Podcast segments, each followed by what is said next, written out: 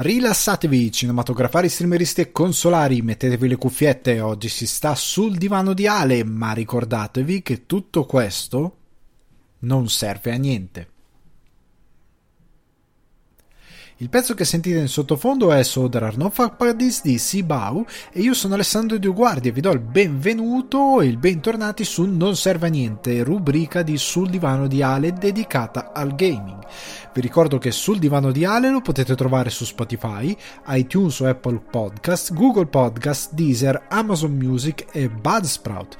Questa settimana, in questa puntata di Non Serve a Niente, rispondo a una domanda del pubblico ovvero hai mai avuto la paura di rigiocare a qualcosa della tua infanzia per paura di rovinare un bel ricordo? Parliamone. Successivamente parliamo anche di Silent Hill 4 che arriva su GOG della PS5 smontata e sostanzialmente facciamo un bel riassunto delle offerte di PS5 e Microsoft, quindi Xbox Series S, Series X e S anche per la nuova generazione. Tutto questo nella puntata di oggi. Ah, ragazzi, bentornati e bentrovati su Non serve a niente, rubrica di Sul divano di Ale eh, che vi dà il benvenuto e vi accoglie in questa sfera dedicata al gaming. Cercherò di essere super veloce perché questi sono episodi extra, episodi aggiuntivi. Fatemi sapere se magari anzi c'è qualcosa in più che volete discutere, tutto molto in testa riguardo questa parte gaming. Come vi dicevo, siamo, siamo con una numerazione diversa rispetto a sul divano di Ale perché voglio dare una diversa continuità a questa rubrica perché non c'è ancora una programmazione ben precisa riguardo gli episodi di non serve a niente a livello di podcast e perché comunque è una cosa staccata rispetto al divano potete scrivermi eh, sia sul mio account Instagram alessandro underscore dioguardi tutto minuscolo come su Instagram sull'account di non serve a niente nsn underscore non serve a niente tutto minuscolo.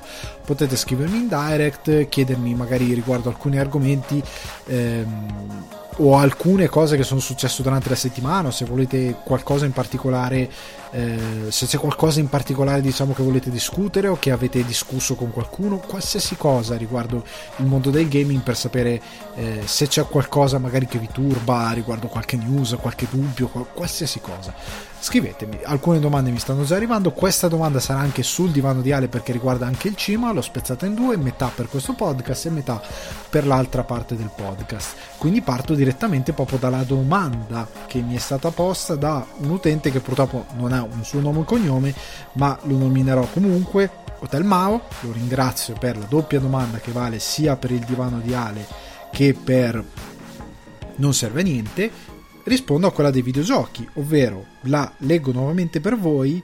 Ehm, se sostanzialmente ho mai avuto paura di rigiocare a qualcosa della mia infanzia per paura di rovinare un bel ricordo con un pensiero del tipo ma veramente mi piaceva questa roba? Allora, veniamo a quello che sono i videogiochi. Si collega un po' alla, alla, mm, al discorso fatto su, ehm, sul divano di Ale riguardo remake e reboot eh, ne ho parlato forse brevemente anche per quanto riguarda i videogiochi. Eh, anzi, dovrei forse parlarne per quanto riguarda remake eh, e reboot dei videogiochi. Però dico la verità, eh, giochi del passato io li gioco, non ho paura di rigiocarli, anche se a volte mi rendo conto che magari sono ingiocabili rispetto agli standard di oggi, ma non ho paura di rigiocarli perché ci sono cresciuto. Nonostante ci sia un piccolo paradosso che ora vado a, a, a snocciolare.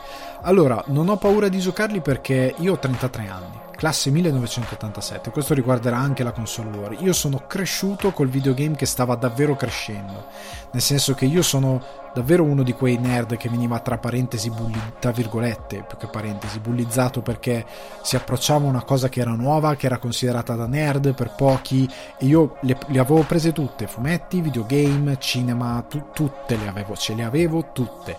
Eh, I videogame era una cosa inconcepibile, inconcepibile all'epoca, però sono cresciuto durante questa evoluzione, nel senso che una delle prime macchine che ho avuto in vita mia è stata un Amiga 500 e io giocavo al Batman adattamento del film di Tim Burton con il quale ero fissato su Amiga 500 ed era un gioco difficilissimo. L'ho provato a rigiocare proprio su Amiga 500 che mio padre ha ancora e funziona ancora. Eh, 4-5 anni fa, un Natale, che tornai a casa dei miei genitori per festeggiare appunto le feste, mio papà mi disse, ah, provalo era di una difficoltà incommensurabile, cioè nel senso che io non sono riuscito a finire il primo livello e io quel gioco lo finivo quasi giornalmente, anche se per un periodo perdevo sempre a livello finale. A livello effettivamente finale, dove arrivavo in cima a questa cattedrale che all'epoca sembrava bellissima a livello di grafica, oggi è invecchiato. Arrivavi in cima e dovevi prendere col una delle poche armi che avevi era effettivamente il rampino di Batman per arrampicarsi che serviva anche per abbattere i nemici dovevi prendere il Joker e tirarlo giù, come nel film, più o meno. Ed era difficilissimo perché dovevi prendere il tempo giusto e tante volte fallivo.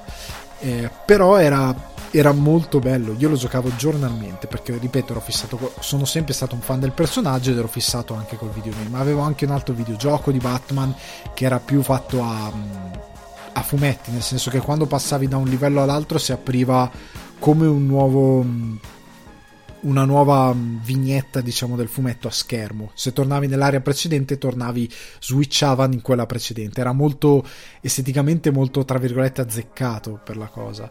Però diciamo io non ho paura di giocare a quei videogame appunto perché ho visto l'evoluzione. Come non ho paura quest'estate mi sono rigiocato Half-Life il primo. E credo come stavo annunciando eh, come avevo intenzione di annunciare che porterò qualche gameplay su Half-Life 2 sul mio canale che dedicherò al gaming di Non Serve a Niente. Non l'ho ancora aperto, sto già registrando delle cose per portarmi avanti. Ci sarà una rubrica dedicata a Alan Wake, quindi preparatevi questa cosa.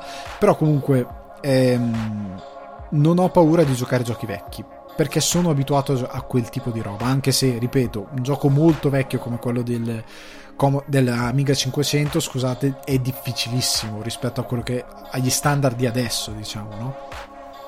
Però non mi fa paura perché sono abituato. Io giocavo su Game Boy, alcuni miei videogame preferiti erano su Game Boy, su Sega Master System, eh, su appunto Amiga 500, IBM. Ehm, io mi ricordo giocai il primo Mortal Kombat a casa di un mio amico che aveva un IBM 486 del padre dove c'era, c'era appunto Mortal Kombat, il primissimo, e ci giocavamo su PC. Eh, du- player versus player, cioè ci giocavamo lì ehm, ho visto veramente l'evoluzione del videogame. Quindi Doom, Doom l'ho avuto persino su PlayStation, che era orribile, non mi piaceva, preferivo molto giocare su PC, Duke Nukem 3D, ehm, Turok, sono abituato a giocare quella roba qua. E quando li trovo ad esempio su GOG, che per me è un regalo enorme, dopo parleremo di GOG, per me è, è sempre un'esperienza, è sempre bello.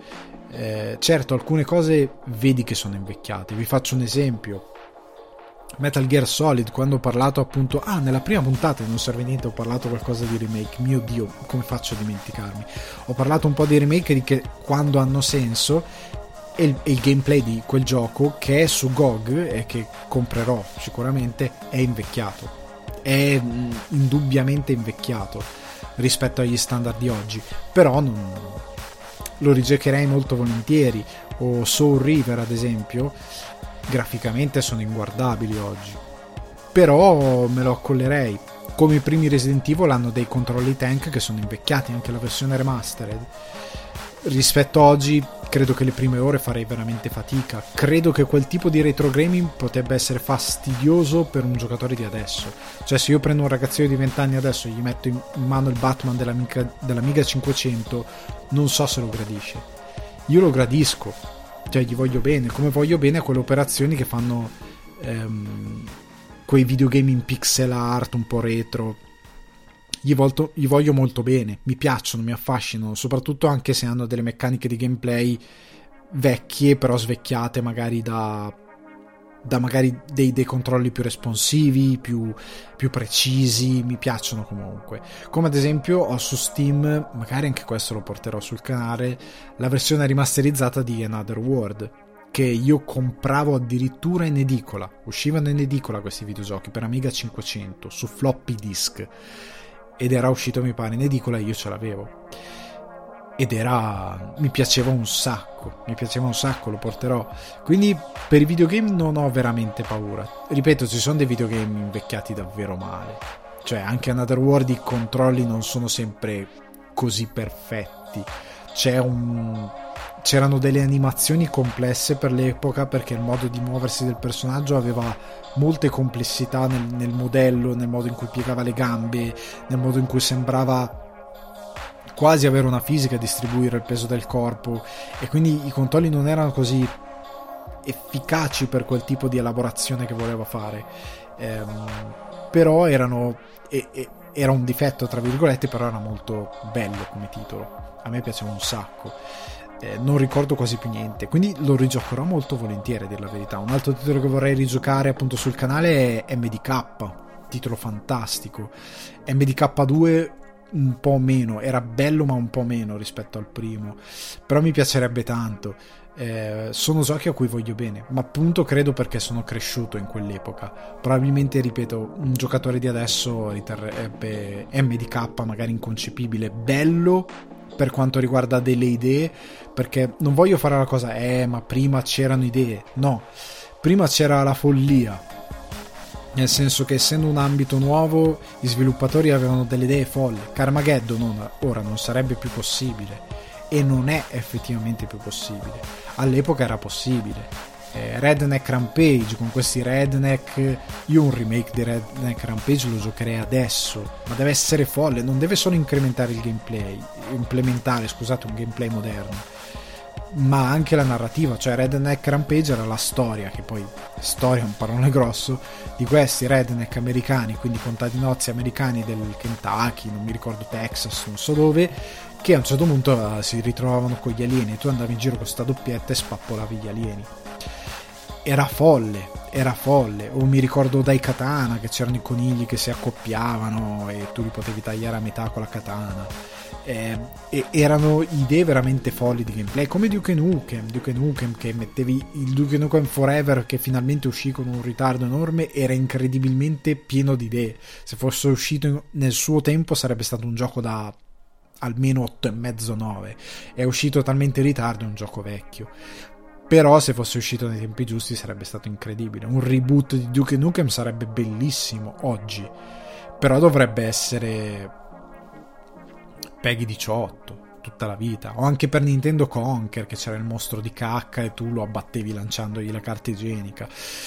I, I, videogame avevano tante idee, tante idee proprio esilaranti, divertenti, che ti tenevano lì. Quindi non ho paura di rigiocare alcuni videogiochi vecchi. Sarebbe bello vedere queste idee arrivare nel mondo nuovo. Io credo, ripeto, i giocatori nuovi apprezzerebbero le idee, ma non apprezzerebbero il gameplay e probabilmente si farebbero scoraggiare dalla grafica a quadrettoni, a poligoni. Però per me non. Eh, a me piace rigiocare i titoli vecchi. Ripeto, proprio perché ci sono. Ci sono passato nell'evoluzione del videogame e quindi per me non è un problema. Quindi da quel punto di vista, anche quando i gameplay sono invecchiati, riesco comunque a godermeli perché appartengono alla mia storia. Veniamo però alla domanda, su- alla domanda scusate, al, um, all'argomento successivo che si collega, ovvero che Silent Hill 4 è arrivato su GOG non l'ho provato, questa news l'ho appena letta, so che è arrivato su GOG e per molti è un segnale, perché era arrivato, era ritornato per essere corretti Metal Gear Solid e Metal Gear Solid 2 la versione PC su GOG poco dopo che c'erano stati i famosi rumor di questo remake per PS5 ed è arrivato anche Silent Hill 4 dopo che contestualmente i rumor riguardo eh, Metal Gear Solid c'è stato l'ultimo tweet di Dusk Golem che si è ritirato come eh, dalla scena diciamo ne, nella sua veste di eh, come possiamo dire di leaker eh, dove aveva confermato quelle che erano le sue informazioni e aveva detto di sapere ehm, e le informazioni erano che Silent Hill per PS5 era in sviluppo presso il Japan Studio di Sony sotto la guida del team Silent, quindi del team originale, e con il via libera di Konami. Nonostante Konami avesse poi smentito questa cosa e avesse detto che stesse pensando per i fatti suoi a un vero sviluppo di un Silent Hill. E, ehm, diciamo che è un brand che manca. E, ma- e manca perché Konami sappiamo tutti cosa ha fatto con Kojima, che gli ha mozzato il progetto del famoso PT, che era con Del Toro e che non vedremo mai e che è un grandissimo peccato con Norman Ridus quello era un progetto enorme secondo me sarebbe stata una bomba e, però non lo vedremo mai. Quindi è una cosa che manca è una cosa che Konami deve al suo pubblico soprattutto dopo ripeto che Capcom ha fatto il remake di Resident Evil 2 tutti hanno detto Konami allora che facciamo? Quindi è molto particolare questa situazione. Secondo me Konami la deve al suo pubblico, soprattutto dopo le cagnate che ha fatto e che continua a fare in modo indisturbato. Eh, Konami deve risalire. Come avevo detto per recuperate la prima puntata, per Metal Gear Solid ho terrore. Per Silent Hill, essendoci di mezzo il team Silent, sempre che sia vero questo rumor, questo arrivo su GOG confermerebbe sostanzialmente che il team, o più che altro scusate, Konami, quindi il developer, o il publisher sta dicendo eh, ragazzi andate a parlare di Silent Hill. Qua c'è la versione PS, PS eh, scusate PC perché su GOG giocatela giocatela. Chi l'ha giocato dice che sia ben adattata quindi che sia una buona versione che val, valga la pena di giocarlo e quindi lo farò. Parlando appunto di rigiocare vecchi titoli anche se Silent Hill non è così vecchio Silent Hill poi il 4 e, ehm, però è interessante nella logica di una eh, azienda come Konami che sta cercando, che deve risalire da una brutta china perché quello che ha fatto con, eh, con Metal Gear è insensato. Io ripeto, come ho detto nella scorsa puntata, io spero che Konami abbia la buona creanza, io ho sempre sperato questa cosa di chiamare Kojima, visto che mesi fa, questa cosa non la sta ricordando nessuno, ma mesi fa uno dei doppiatori di Metal Gear Solid aveva scritto qualcosa su Twitter dicendo state pronti. Quindi credo che qualcosa effettivamente ci sia che si sta muovendo. Il sogno più bagnato del mondo sarebbe che questi riprendano il team di Kojima, riprendono qualche sviluppatore buono e gli dicono finite la lavorazione di The Phantom Pain. Cioè finitelo per favore, avete venduto un gioco al 50% a 70 euro finitelo, non vendetelo a 70 euro per favore, anche perché usereste probabilmente lo stesso engine, solo completare effettivamente davvero il gioco, vendetelo a 30-40, vendetelo a metà prezzo, però cavolo vendetelo, cioè finite, comple- rimediate eh, a quella che è stata una delle più grandi cagnate della storia del videogame, per favore. I remake vedremo, per, per, Silent Hill ci spero, cioè perché comunque le premesse sembrano buone. Se lo sviluppa Konami non lo so, se lo sviluppa il team Silent, cioè se, se loro sono nel mezzo, sono molto più fiducioso. Veniamo invece alle ultime novità. Parto dalla PS5 che è stata smontata, le ultime novità riguardo Next Gen e in generale riguardo la console war. Allora, la PS5 è stata smontata e i meme ci stanno, cioè sul fatto che la PS5 sia enorme che sia grosso come un uomo giapponese medio, almeno il mezzo busto di un uomo giapponese medio, raga, è piuttosto...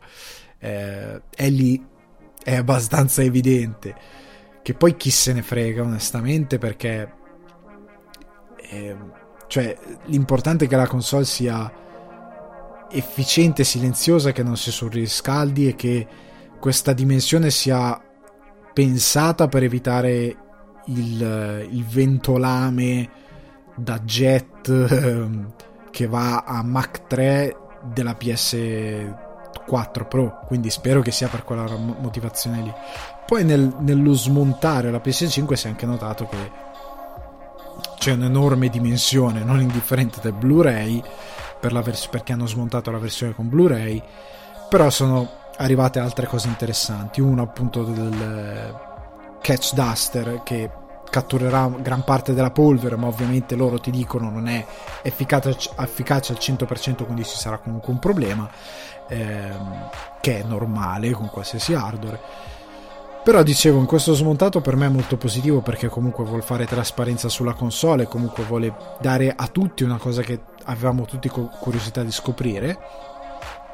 Ho trovato veramente idiote le critiche, ripeto, ci stanno i meme però io veramente non sopporto più la console wall e non sopporto più certi commenti ho letto commenti di gente che probabilmente si è diplomata al tecnico industriale l'altro giorno in informatica e ha commentato ah è il classico groviglio di cavi che non sopporto questi sono i commenti che facevano anche i miei compagni di classe che sai stai, stai studiando informatica ti senti ti senti Steve Jobs no? che ormai sa tutto di un case, come si costruisce, come si costruisce bene un tower, sei pronto a fare il modder di tower.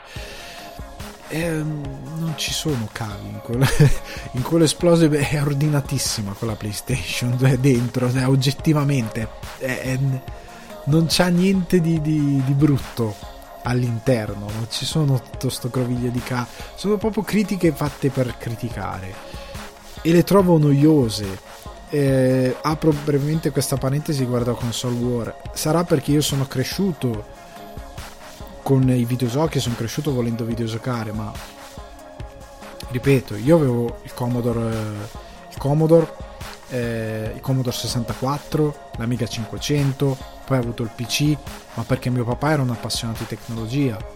E poi ho visto il Sega Master System. Non avevo il NES e neanche lo SNES perché avevo Sega Master System, non mi potevo permettere un'altra console. E avevo il PC e mi accontentavo del PC però se io avessi avuto la possibilità mi sarei comprato anche il Sega Mega Drive, mi sarei comprato anche il Game Gear, che era la portatile della Sega, che era orrendo per, a livello tecnico per certe cose, ma me lo sarei comprato se ne avessi avuto la possibilità. Mi sarei comprato anche il NES e lo SNES. E mi sarei comprato poi il, Game, il Nintendo 64, ma ho scelto PlayStation. E mi sarei poi ho recuperato i giochi di Nintendo 64 sia a casa di amici che poi anche con l'emulatore perché non c'hai i soldi fai quello che puoi fare. Mi sarei volentieri comprato il GameCube come mi comprerò lo Switch ma ora me lo posso permettere. All'epoca no io se avessi la possibilità ovviamente prenderei tutte le console.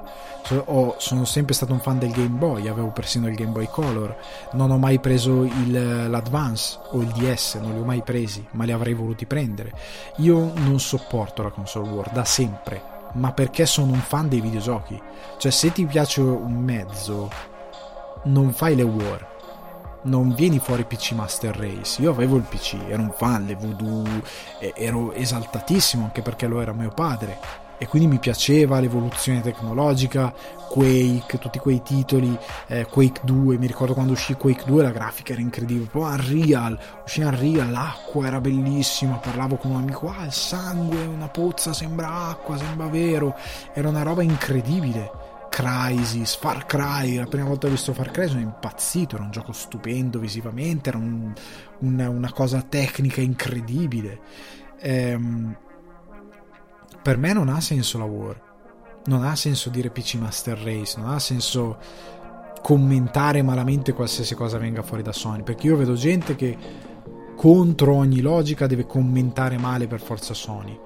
E il fatto che a loro percezione, come a percezione di molti, sembra che Microsoft stia ingranando meglio le mosse, perché generalmente quando perdi un gen poi devi, sei costretto a recuperare. E quindi sei più, più, più, più con la bava alla bocca perché vuoi recuperare. Eh, so, non vedono l'ora, sembra quasi che abbiano avuto la vendetta dopo aver succato dopo, dopo il successo di PS4 e per me non ha senso, perché se sei un fan di videogiochi sei un fan di videogiochi che questi siano su Microsoft, su Sony, su Nintendo, su, su Sega, su Atari, su Google Stadia, su Amazon Luna, dove sono, sono, tu li ami, non vuol dire farsi andare giù tutto, vuol dire però fare qualsiasi cosa per videogiocare, essere entusiasta ogni volta che c'è una cosa nuova. Poi la cosa nuova ti può deludere, può far schifo, può essere un servizio scadente, può essere un brutto gioco, ma non ti metti a fare la war. Se, un, se ti piace videogiocare, provi tutto e poi valuti cosa ti piace di più o di meno. E soprattutto se sei un ragazzino come quando io valuti cosa prendere eh, in base a quella che è la tua possibilità e valuterai quello che puoi effettivamente permetterti quello che può essere più congeniale in base ai tuoi gusti. Io scelsi appunto PlayStation sopra Nintendo 64 scelsi PlayStation 2 sopra qualsiasi altra cosa. Generazione che ha vinto tutto e mi ha regalato un sacco di titoli stupendi e non me ne sono mai pentito di niente ho scelto Xbox 360 sopra PlayStation 3. Candidamente perché offriva qualcosa di, che era meglio, nonostante Red Ring of Death. Quando mi si ruppe la, la 360 pensai, no, mi prendo PS3. Ormai è passato tempo, me la prendo. E invece mi prese la Slim di Xbox e continuai a giocare su Xbox. Ho fatto una scelta questa generazione ho preso PS4 perché era quella che era più congeniale a quello che volevo fare. Questa generazione prenderò PS5 perché è congeniale a quello che voglio fare e perché quello che offre Microsoft, lo dico dopo, me lo darà in un altro modo. Perché Microsoft per me sta facendo una strategia diversa e poi ne parleremo. Ma tornando all'esploso di PS5 che hanno smontato, per me è stato molto interessante. Prima perché hanno confermato il fatto che le parti esterne diciamo, del case della PS5 sono facilmente smontabili. Quindi vuol dire che quello è tutto marketing, eh? limited edition, ehm, videogiochi che avranno eh, release speciali, modder di case di PS5. Quella cosa lì genererà un mercato di gente che si potrà personalizzare la console. Tutti quelli che hanno detto ah che schifo bianca non la sopporto, non vi preoccupate. Non vi preoccupate. Vi, vi pare che non stanno preparando un case esterno per Marvel Spider-Man? Secondo me sì. Secondo me sì. Vi pare che non uscirà con eh, eh, magari eh, Demon Soul il remake o con qualche altro titolo, una, una mod speciale per la parte esterna della console, secondo me uscirà e tutti i geek appassionati di quella cosa lì se la compreranno, come io mi compravo le cover da appiccicare sulla PlayStation. La prima, che le vendevano anche con eh, le riviste, c'erano gli adesivi da attaccare sopra la PlayStation, io me li compravo, ne ho comprati due o tre. E mm, questa qua è una cosa fisica, la puoi fare è, un merc- è marketing, quella cosa qui genererà mercato ed è una buona cosa perché te la puoi personalizzare. Come buona cosa quella cosa che ho visto che in piedi io la preferisco esteticamente, nonostante sia grossa e sia un problema di spazio, però la puoi mettere anche distesa. E per metterla distesa, la base per tenerla in piedi diventa anche base hanno fatto vedere per tenerla distesa. E hanno c'è anche la cosa calamitata per mettere la vite e non perderla ehm, che poi si gira quindi la vite non la perdi comunque diventa un cassettino girevole. Ehm, è pensata bene a livello estetico e appunto ha questa cosa di marketing che sarà molto figa eh, l'altra cosa che ho visto eh, che ho notato è che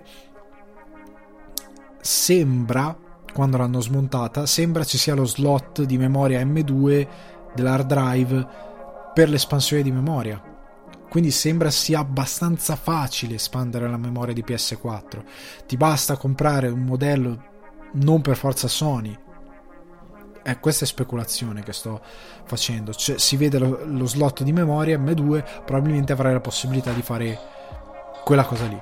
Quindi sarà molto facile perché è anche molto facile da smontare per come sembra. Nonostante sia giustamente un disclaimer non fatelo a casa quando comprate PS5 anche perché ragazzi vi si rompe e le PS5 sono poche a livello di distribuzione succede un casino.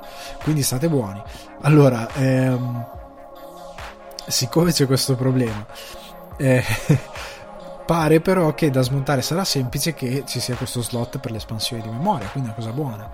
L'altra cosa ehm, che si può notare appunto un hard drive del blu, un hard drive, scusate, il lettore Blu-ray molto grande, quindi la parte slim che, che, che esista se non la vuoi ti risolve un bel problema perché effettivamente la console si toglie un bel peso e dentro sembra avere eh, un bel raffreddamento in rame e delle buone ventole per il raffreddamento e un buon sistema di raffreddamento in generale. Quindi probabilmente è così grande proprio perché ha spazio per il raffreddamento e eventualmente non ci sarà il casino di PS4.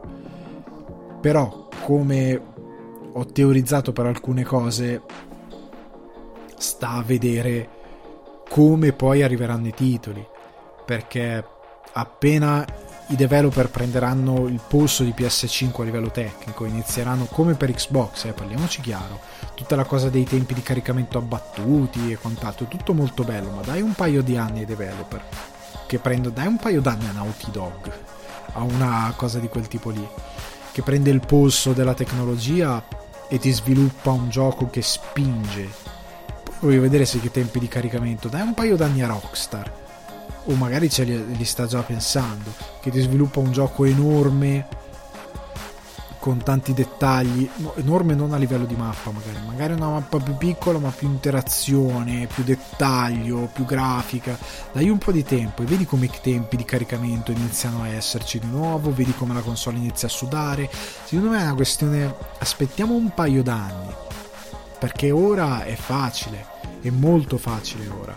Ci saranno dei giochi magari mal implementati perché sono stati fatti sui dev kit, ma dai un paio d'anni. Secondo me inizieremo a vedere che le console un po' di fatica inizieranno a fare, non subito, ci vorranno un paio d'anni, ma secondo me prima o poi arriverà perché i developer inizieranno a prendere il polso della situazione. E però appunto secondo me è stato molto interessante questo, questo appuntamento di Sony di far vedere la console smontata è stato particolarmente ricco io l'ho apprezzato molto e, e spero appunto voglio pensare che effettivamente la console sia silenziosa, sia ben raffreddata, anche se io, ripeto, io non la prenderò al lancio, io non prendo quasi niente al lancio. L'unica console che ho preso al lancio credo sia stata la Wii, l'unica, l'unica che ho preso al lancio. Tutte le altre, anche la PS2, non l'ho presa al lancio. Tutto quello che ho preso l'ho preso dopo un po', dopo un po' di tempo, da sempre. Allora, poi veniamo a un altro piccolo discorsino che riguarda eh, le intenzioni e gli intenti di Microsoft e PS5 perché ad esempio io sceglierò PS5 e anche voglio aprire una piccola parentesi perché credo di non averlo fatto settimana scorsa riguardo la distribuzione di eh, PS5 perché PS5 è stata data è stato dato come Sony che non sta distribuendo abbastanza bene PS5 quando invece ho messo anche uno screenshot appunto sul mio account Instagram nsn underscore non serve niente tutto minuscolo, GameStop Ireland che aveva detto ai clienti che probabilmente le PS5 non saranno ricevute in tempo rispetto al al, um, alla release, ma che potrebbero arrivare addirittura nel 2021, con Sony che ha detto che prevede a marzo altri 11 milioni, se non ricordo male, di console da distribuire, con analisti che hanno detto che anche Microsoft avrà lo stesso problema e che sostanzialmente useranno spedizioni via aereo molto più costose per distribuire le console in tempo, soprattutto per le feste. Tutta questa cosa perché comunque la produzione delle console è in corso, è ripresa dopo il coronavirus e, sta funzionando, il problema ora è la distribuzione. Questa cosa che è stata attribuita solo a Sony, ma che appunto gli analisti hanno detto che è anche di Microsoft il problema, perché è logico che sia, perché il problema è la distribuzione non la produzione. Se andate sul sito di GameStop Ireland, io vivo in Irlanda, ci vado regolarmente, se andate nella parte Xbox dove i pre-order non sono esauriti, e poi arriviamo anche alla questione dei pre-order non esauriti. Ehm, Xbox scrive la stessa cosa, GameStop Ireland scrive la stessa cosa che molto probabilmente non, che, anzi senza molto probabilmente che non garantisce che queste console verranno consegnate per la deadline di, di release per il day one. Non è garantito. Potrebbero arrivare nel 2021 anche loro esattamente come le PlayStation 5 anche se pre-order sono ancora aperti questo ci dice eh, da un lato che probabilmente Microsoft ha prodotto più unità, forse, perché Microsoft è sempre... Eh, tutti criticano molto Sony, ma Microsoft, se Sony ha comunicato male da un certo punto di vista anche riguardo a altri piccoli dettagli per Demon Souls, il funzionamento, le release, eccetera, eccetera. Microsoft non comunica per niente, Microsoft omette bellamente nel momento in cui Microsoft, quando annunciò Xbox One X, disse dopo la conferenza abbiamo già esaurito pre-order, sì ma zio, quanti pre-order hai fatto? Cioè quante unità sono già esaurite? Perché se hai fatto 10.000 unità non conta niente, se ne hai fatto 10 milioni conta qualcosa. È un dettaglio, sì ma è un dettaglio importante, capite quello che voglio dire? Quante console ha effettivamente sul mercato già distribuite Sony per aver chiuso i pre-order? Quante sono? Quante sono ehm, le console che ha Microsoft effettivamente sul mercato? Perché a Sony nessuno impediva di teniamo i pre-order aperti, teniamoli e ci mettiamo che appunto non garantiamo che arriveranno per Natale. Però intanto i pre-order arrivano, tu le console le vendi, considerando che la stai vendendo quasi 200 euro in meno rispetto al, al costo. No, 200, sì, no, no, 100 euro in meno. Perché la stai vendendo a 500 euro, ma ti costa 600 euro produrla. Come PlayStation 2. Quindi, cosa impediva a Sony? Ha impedito il fatto di avere una strategia comunicativa, forse suicida, ma diversa. Microsoft potrebbe davvero non avere abbastanza unità. Come facciamo a saperlo che le ha? Metto un disclaimer sul sito dicendo che, come è attualmente, che non garantisce che arriveranno, e a posto, tu sei a posto con la coscienza, non le hai effettivamente spedite, sono ancora nelle tue warehouse, non sono arrivate nei negozi in Europa. Vabbè, ma raga, e, se, e sti cazzi. Cioè, Microsoft potrebbe tranquillamente fare così. E Sony potrebbe essere l'idiota che si è comportato un po' più in modo quadrato, in modo da giapponese, che ha detto: Ah, scusate, ha chiesto anche scusa, eh, non abbiamo abbastanza unità distribuite, potrebbero non arrivare per Natale e di qui e di là. Microsoft è più sfacciata da questo punto di vista, è più americana, ok? E gli americani sono da sempre sbruffoni, anche con questo tipo di manovre, da sempre.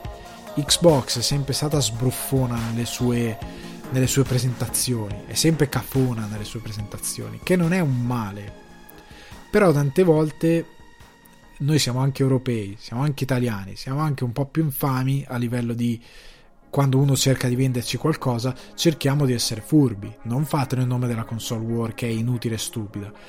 Siete comunque consumatori, cercate di capire, non difendete il marchio a prescindere, cercate di capire che probabilmente quello che ti dice con Xbox One X, abbiamo venduto tutti i pre-order dopo 10 minuti dopo la conferenza perché siamo ganzi, offriamo la console più potente del mercato, questo un paio d'anni fa, ma quante sono?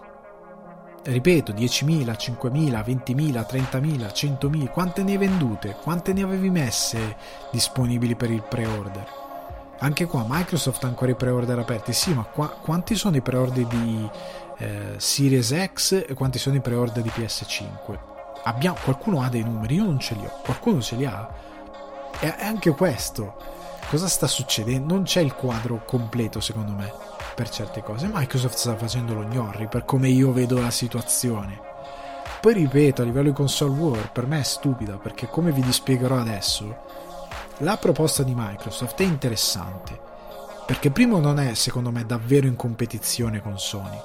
Perché nel momento in cui tu proponi un pass che, già, che ha già delle perplessità alla base, ripeto, perché appunto sono 12-13 euro, dipende da quello che fai, 9-13 euro eh, mi pare il gap, in base che sia quello normale o che sia quello ultimate.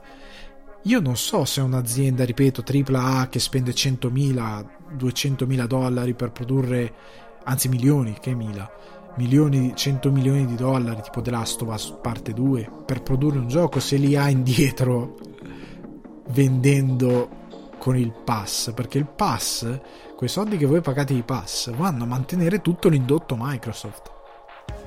Non tutto, tutto, tutto, ma per quanto riguarda il videogame lo va in parte a mantenere. Ma paga anche quei 100 milioni di produzione del gioco? Io non lo so. Ok? Nel momento in cui ti compri Bethesda puoi garantire di fare quell'operazione perché Microsoft ci mette una pezza, ok? Ma non so se lo puoi fare per tutto, cioè ci sono delle perplessità, però quel pass lì è comunque interessante è una bella proposta, però fa in modo che un videogiocatore come me, che ha un computer a livello professionale, che lo deve tenere sempre aggiornato a livello professionale, per me non ha senso comprare Xbox uh, Series X, scusate. Perché io ho comunque un PC che tengo da aggiornare. Per me conviene fare un pass Ultimate e pagare questi 13 euro eventualmente mensili e giocare i titoli su PC, via PC. Per me ha più senso quella roba lì. Non, ora non, ho ben chiaro se ci sia qualcosa di davvero esclusivo che uscirà, perché generalmente Microsoft è tutto PC Xbox, PC Xbox. Sto vedendo tutto in questo modo. Non so se c'è qualcosa che uscirà solo su console, su piattaforma console. Non credo, mi sembrerebbe strano. Però anche con tutto quello che è Bethesda, io preferisco giocarlo su PC che su una console sarò brutalmente onesto, la vedo così. Altri titoli, preferisco comunque tutto quello che è indie e fa parte del Game Pass, preferisco giocarlo su PC, non lo voglio giocare su console. Mi sta bene giocarlo su PC. Tutto quello che è ehm, che concerne eh, il mondo di Xbox me lo gioco su PC, mi sta bene così. Per me non ha senso avere un'altra console che sostanzialmente mi fa lo stesso mestiere. Microsoft da questo punto di vista sa di questa cosa, ne è benissimo consapevole, è il suo vero prodotto, non è tanto la console, è il pass, il prodotto sul quale sta investendo, altrimenti non avrebbe comprato Bethesda. Capite cosa sto dicendo? Stanno giocando una partita diversa si stanno differenziando, stanno attaccando un mercato diverso, che non è obbligatoriamente il futuro, perché sta a vedere il pass come funziona per il videogame e se funziona per molti developer. Ok? Capite quello che sto dicendo? E sta anche a vedere come Sony si muoverà, perché Sony ha già il suo piano per essere anche su PC presente, sta a vedere come funzionerà questa presenza su PC, sta a vedere come si muoveranno. Però ha un proprio piano e ha delle cose sicuramente pronte per quanto riguarda questa cosa perché a questo punto la cosa che io trovo divertente anche dalla console war è che tutti stanno lì a parlare Microsoft Sony Microsoft Sony Microsoft è Microsoft sta spazzando via Sony ma Nintendo non esiste cioè raga non ho capito Nintendo ha il suo mercato fatto di cose sue e funziona. Sony troverà la sua via probabilmente, visto che Microsoft sta prendendo questa deriva. Anche perché, ad esempio, per me una cosa buona di Microsoft è Series S. La console da 300 euro che vende Microsoft e che è un entry level della next gen serve per il pass. Raga, è only digital, quindi solo digital, non c'ha disco costa 100 euro in più della versione Sony Digital ed è un entry level della next gen. È una buona mossa perché per un ragazzino che deve fare una scelta su cosa comprare, quei 100 euro in più che ballano sono da valutare. È stato detto che non tutti gli upgrade da next gen funzioneranno anche funzioneranno come funzionano su Xbox One X, non saranno allo stesso livello di Xbox One X. Quindi sarà una proposta un po' diversa però tu puoi prendere 300 euro, comprarti un entry level di next gen, prenderti il pass e comunque videogiocare. Per un videogiocatore da salotto è un bel deal. È, un, è una cosa affascinante. Poi, oddio, c'è anche la, la proposta di Sony che ti dà la, la console senza disco a quegli stramaledetti 400 euro. Perché sono 99 euro in più, quindi sono, di là sono 300 euro, di qua sono 400 euro. Però quella è una full next gen, ecco, diciamola così. È completamente next gen, non è un entry level. E comunque puoi giocare a tutto quello che uscirà su Sony. Mentre Microsoft dico che c'è una differenza perché quelli che fanno la console war, quelli che fanno queste differenziazioni, sono anche quelli che si fissano con ah ma c'è l'HDR, ah è 8K ready, ah c'è questa cosa, ah c'è quest'altra cosa. Quindi il giocatore fissato che va per la console war non accetterà mai secondo me Xbox One eh, Series S. Vorrà la serie, cioè vorrà andare full next gen e questa cosa peserà per una certa fetta di mercato. Poi esiste una fetta di mercato del ragazzino che sta entrando nella next gen e ha magari la cosa accollata al genitore e il genitore dirà senti ma tosto di quella lì costa 100 euro in più prendi questa qua che costa 100 euro in meno. E il commesso del GameStop gli dirà sì sì poi sai c'è il pass e, pro- e lui venderà il suo prodotto perché è il suo lavoro. Quindi questa cosa influenzerà moltissimo. È una buona strategia ed è oggettivamente una buona proposta quella di X, eh, Xbox One Series S. Non è una brutta mossa, è un po' come per gli iPhone, hanno un po' copiato quella logica, no? iPhone S, iPhone X, iPhone eh, Pro hanno un po' copiato quella cosa lì, no? Cioè la serie S, la serie Pro, ok? Quindi come idea non è male secondo me. Secondo me è una bella proposta, io ripeto, come dicevo prima, console war non ha senso perché per quanto per me siano stupide spaccone certe manovre di Microsoft, che è puramente disonesta in certe sue uscite, plagiando completamente il giocatore che arriva a, a, concepire delle cose inconcepibili, cioè ho sentito difendere la presentazione di Halo che poi era talmente perfetto come sostenevano i fan che poi è stato rimandato di 200 anni e doveva uscire, doveva uscire al lancio, è stato rimandato perché andava bene così, no? Perché quando è stato detto che la presentazione era brutta, qualsiasi amante della console war e fan di Microsoft ha detto no, non è vero, sei tu che, devi, che sei un odiatore di Halo. Poi che Microsoft, che Microsoft abbia detto no, no, non lo facciamo più uscire al lancio, lo ritardiamo. perché? Se era così perfetto? E perché, raga, eh, se una cosa non viene fuori bene... Io amo Prince of Persia Ubisoft mi sta simpatica, ma quel remake lì è presentato malissimo, fa schifo. Sono fan di Far Cry, ma gli ultimi due Far Cry per me io non li ho neanche avvicinati a livello di comprare. Se me li regalano, sì, ma comprarli no. Quello nuovo lo sto aspettando perché potrebbe essere un riscatto del brand, ma gli ultimi due io non ne voglio sapere niente. Non è perché io gradisco una cosa allora la devo difendere a prescindere, quella roba qui per me è inaccettabile. Ripeto, per me Microsoft ha delle buone proposte, Series S è una proposta interessante per le cose che ho detto, come ehm, il pass è, apre un mercato completamente diverso, che però la mia perplessità sul mercato, oltre alla questione produttiva, è anche la questione di, raga, ma non è che viene fuori il paradosso Netflix.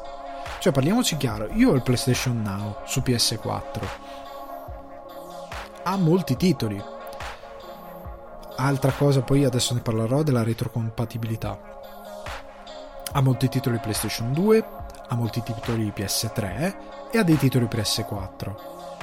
Io a volte mi confondo, cioè apro sto now e dico ah ok c'è questo, ah potrei giocare questo, ah potrei fare questo, ah potrei... ci sono dei giochi che dico, ho detto 10 volte ah potrei giocarlo, ho iniziato a giocarlo non sono più andato avanti.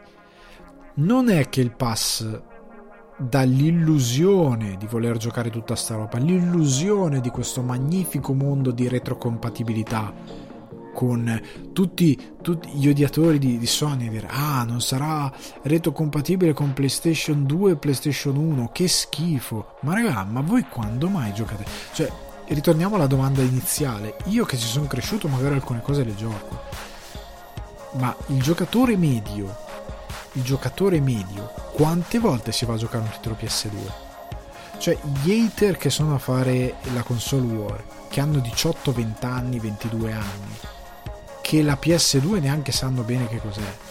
Quando mai si vanno a giocare, non lo so, un titolo PS2 dal catalogo? Quando mai se lo sarebbero andato a giocare?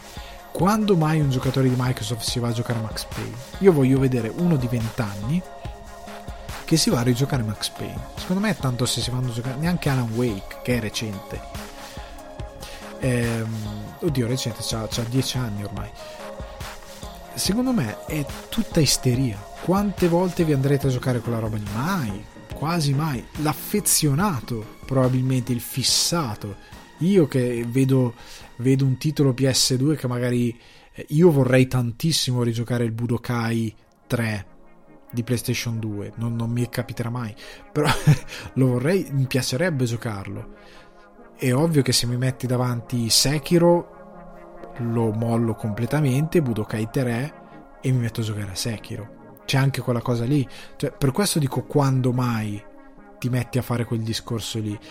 Il pass mi dà la possibilità che è illusione di avere tanto. Come Netflix, hai un sacco di roba, la guardi tutta? No. Cioè, poi ci sarà anche la cosa che è eh, Col pass abbiamo avuto x mila download di questi titoli, questi sono i titoli più giocati. Ci sarà l'isteria di Netflix probabilmente, ovvero Netflix cosa fa? Carica un titolo, se andate a guardare la top 10, gli ultimi usciti della settimana sono quasi sempre in top 10 e sono sempre nei primi posti, anche perché Netflix calcola come visto dopo tipo un minuto o, o 20 secondi, non mi ricordo, dopo che vedi un titolo, dopo che vedi un film, una serie e se fosse così anche per i videogame? Cioè io avvio un videogame e lui me lo dà come giocato. Ok? Mi trigger il fatto che l'ho giocato. Senza magari avere come sbloccato dei trofei, senza avere magari 8 ore di gioco. Ok? Senza avere neanche la cosa di tipo Steam. Ah, se lo giochi meno di... Eh, se lo giochi più di 3 ore non lo puoi più restituire. Ho detto 3 ore ma è a caso, non mi ricordo quant'è la policy. Comunque, metti caso che per avere un titolo che dura non so, 15 ore deve averne giocato almeno il 10%. Se ci hai giocato 20 minuti non va bene. non ci hai giocato, l'hai, l'hai topiccato un pochettino. Chi mi dice che magari Xbox non viene fuori con statistiche incredibili e poi il giocatore medio in verità sfoglia, ogni tanto clicca, dopo 10 minuti si stufa, dopo un'ora si stufa, lo molla lì e non lo ribecca più. Chi mi dice che non ci sarà questa eh, isteria da catalogo sconfinato. Chi mi dice qu- quanto stanno i titoli sul pass? Eh, sono delle informazioni che io non ho, non so se sono là fuori, però quanto stanno i titoli sul pass? Stanno per sempre? Ehm, Cosa vuol dire che EA Sports, EA Sports mette i suoi titoli del suo servizio inclusi nel pass?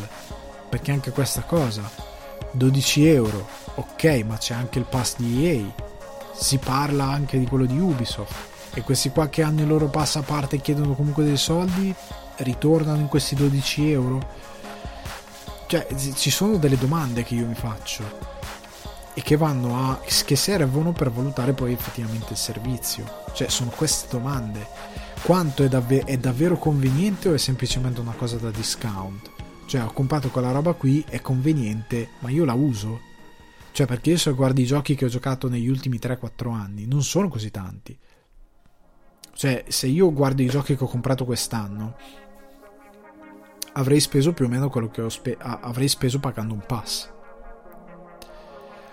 Quindi non, non è così tanta, non, non so quanto è conveniente. È l'idea della convenienza che attira quando vengono fatti questo tipo di abbonamenti. Ma effettivamente è, è così conveniente? Questo è il dubbio che io sollevo. O è solo l'idea che sia conveniente quella roba qui, ok? Non so se mi sto spiegando. Eh, nel, nella misura di quello che dico perché se comunque fate eh, nel frattempo sto sfogliando roba se fate comunque eh, un rapido calcolo voi fate tipo 9 euro eventuali del pass per 12 mesi sono 108 euro che quindi un anno 100 euro. Un titolo costa 80 euro. È comunque conveniente già se compri due videogiochi perché sono 160 euro a fronte di 108 euro. E hai avuto possibilità di giocare più roba, ma sta sempre al fatto che tu possa giocare più roba e che tu abbia voglia di giocare più roba. E considerando che probabilmente essendo un servizio alla Netflix e considerando come il trend dei videogiocatori sia che giocano quello che giocano streamer o che giocano quello che gioca l'influencer o quello che viene ribattuto tanto dalle agenzie stampa, dalla critica Tipo la retrocompatibilità, ritornando lì. Ma chi cacchio la giocherà? Quanti influencer si metteranno effettivamente a giocare retro gaming? Soprattutto tra i giovani. E io ne conto pochi. Devi trovare uno come me, che è affezionato a determinata roba e, mm, e si ingarella con retro gaming e allora ci gioca e magari lo porta su YouTube o su Twitch o quello che è. Devi trovare uno come Sabakuno Maiko che si gioca anche Resident Evil Gaiden per, per Game Boy emulato cioè, capite quello che sto dicendo? Ora, quanti eh, influencer giocheranno effettivamente determinati titoli del pass in modo da portare tanto pubblico a giocarlo anche loro? Quanti sono? Quanti fenomeni così grossi ci saranno che porteranno i giocatori a decidere di andarsi a giocare il titolo? Probabilmente in un anno ci saranno sì se escono 3-4 grandi titoli, eh, la voglia, se sono inclusi col pass, ok, è grasso che cola, ma ritorna al discorso, il pass non include tutti i videogiochi che escono durante l'anno, ne include alcuni perché c'è sempre il dubbio di dire ok, questi giochi saranno inclusi col pass all'uscita, perfetto, ma gli altri cioè andando avanti quanti saranno effettivamente disponibili lì? Perché ripeto c'è sempre la perplessità di dire un developer che ha speso 50 milioni di dollari li recupera mettendolo col passo o gli conviene più venderlo a 80 euro a copia capite? per me ha molte perplessità questa cosa. E non è un in tutto qualcosa di negativo. Sono ripeto delle domande che mi faccio.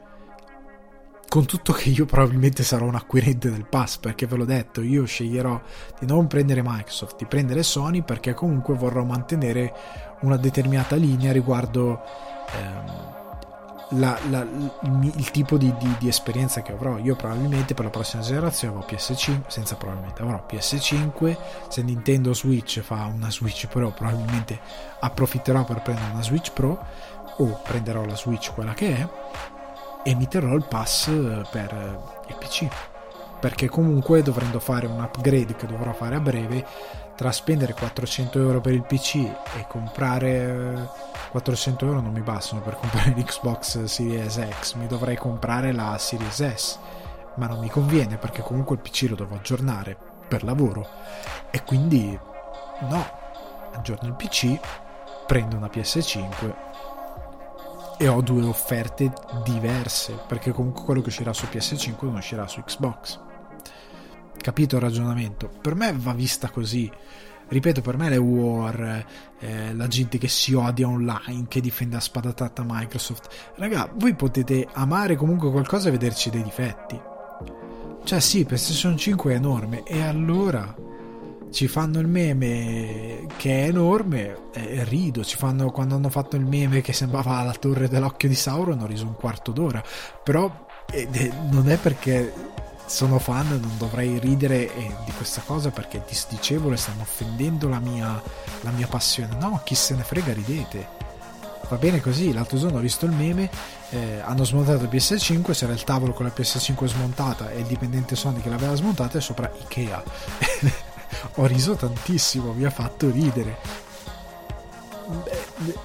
Ma non è possibile che invece se fai una battuta su Microsoft devi pagarla col sangue, perché non si può, perché loro sono perfetti.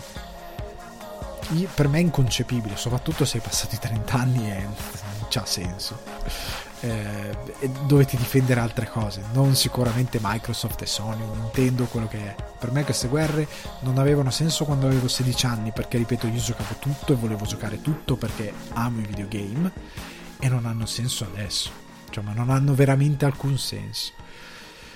Quindi ragazzi, io vi saluto. Il podcast di questa settimana si è concluso qui. Spero che gli argomenti siano stati di vostro interesse. Spero sia stato un bel intrattenimento. Spero di risentirvi per una prossima puntata. Spero la domanda alla quale ho risposto, eh, sia sta- la, cioè la risposta alla domanda eh, che mi è stata posta, spero sia stata gradita, spero eh, tornerete a scrivermi eh, in tanti e nel frattempo fatemi sapere anche quali sono le vostre preferenze cioè se voi pendete più da una parte piuttosto dall'altra, se siete tra i fortunati che decideranno, ecco un'altra cosa, se io non avessi alcun problema totale io comprerei tutto, anche Xbox Series X, perché la compri che non ti serve? Perché sì, perché voglio averla, ci comprerei anche quella, è ovvio raga, quindi vi rimando Alessandro underscore di uguali tutto piccolo se volete seguire il mio account personale altrimenti nsn underscore non serve a niente tutto minuscolo su Instagram potete scrivermi in direct.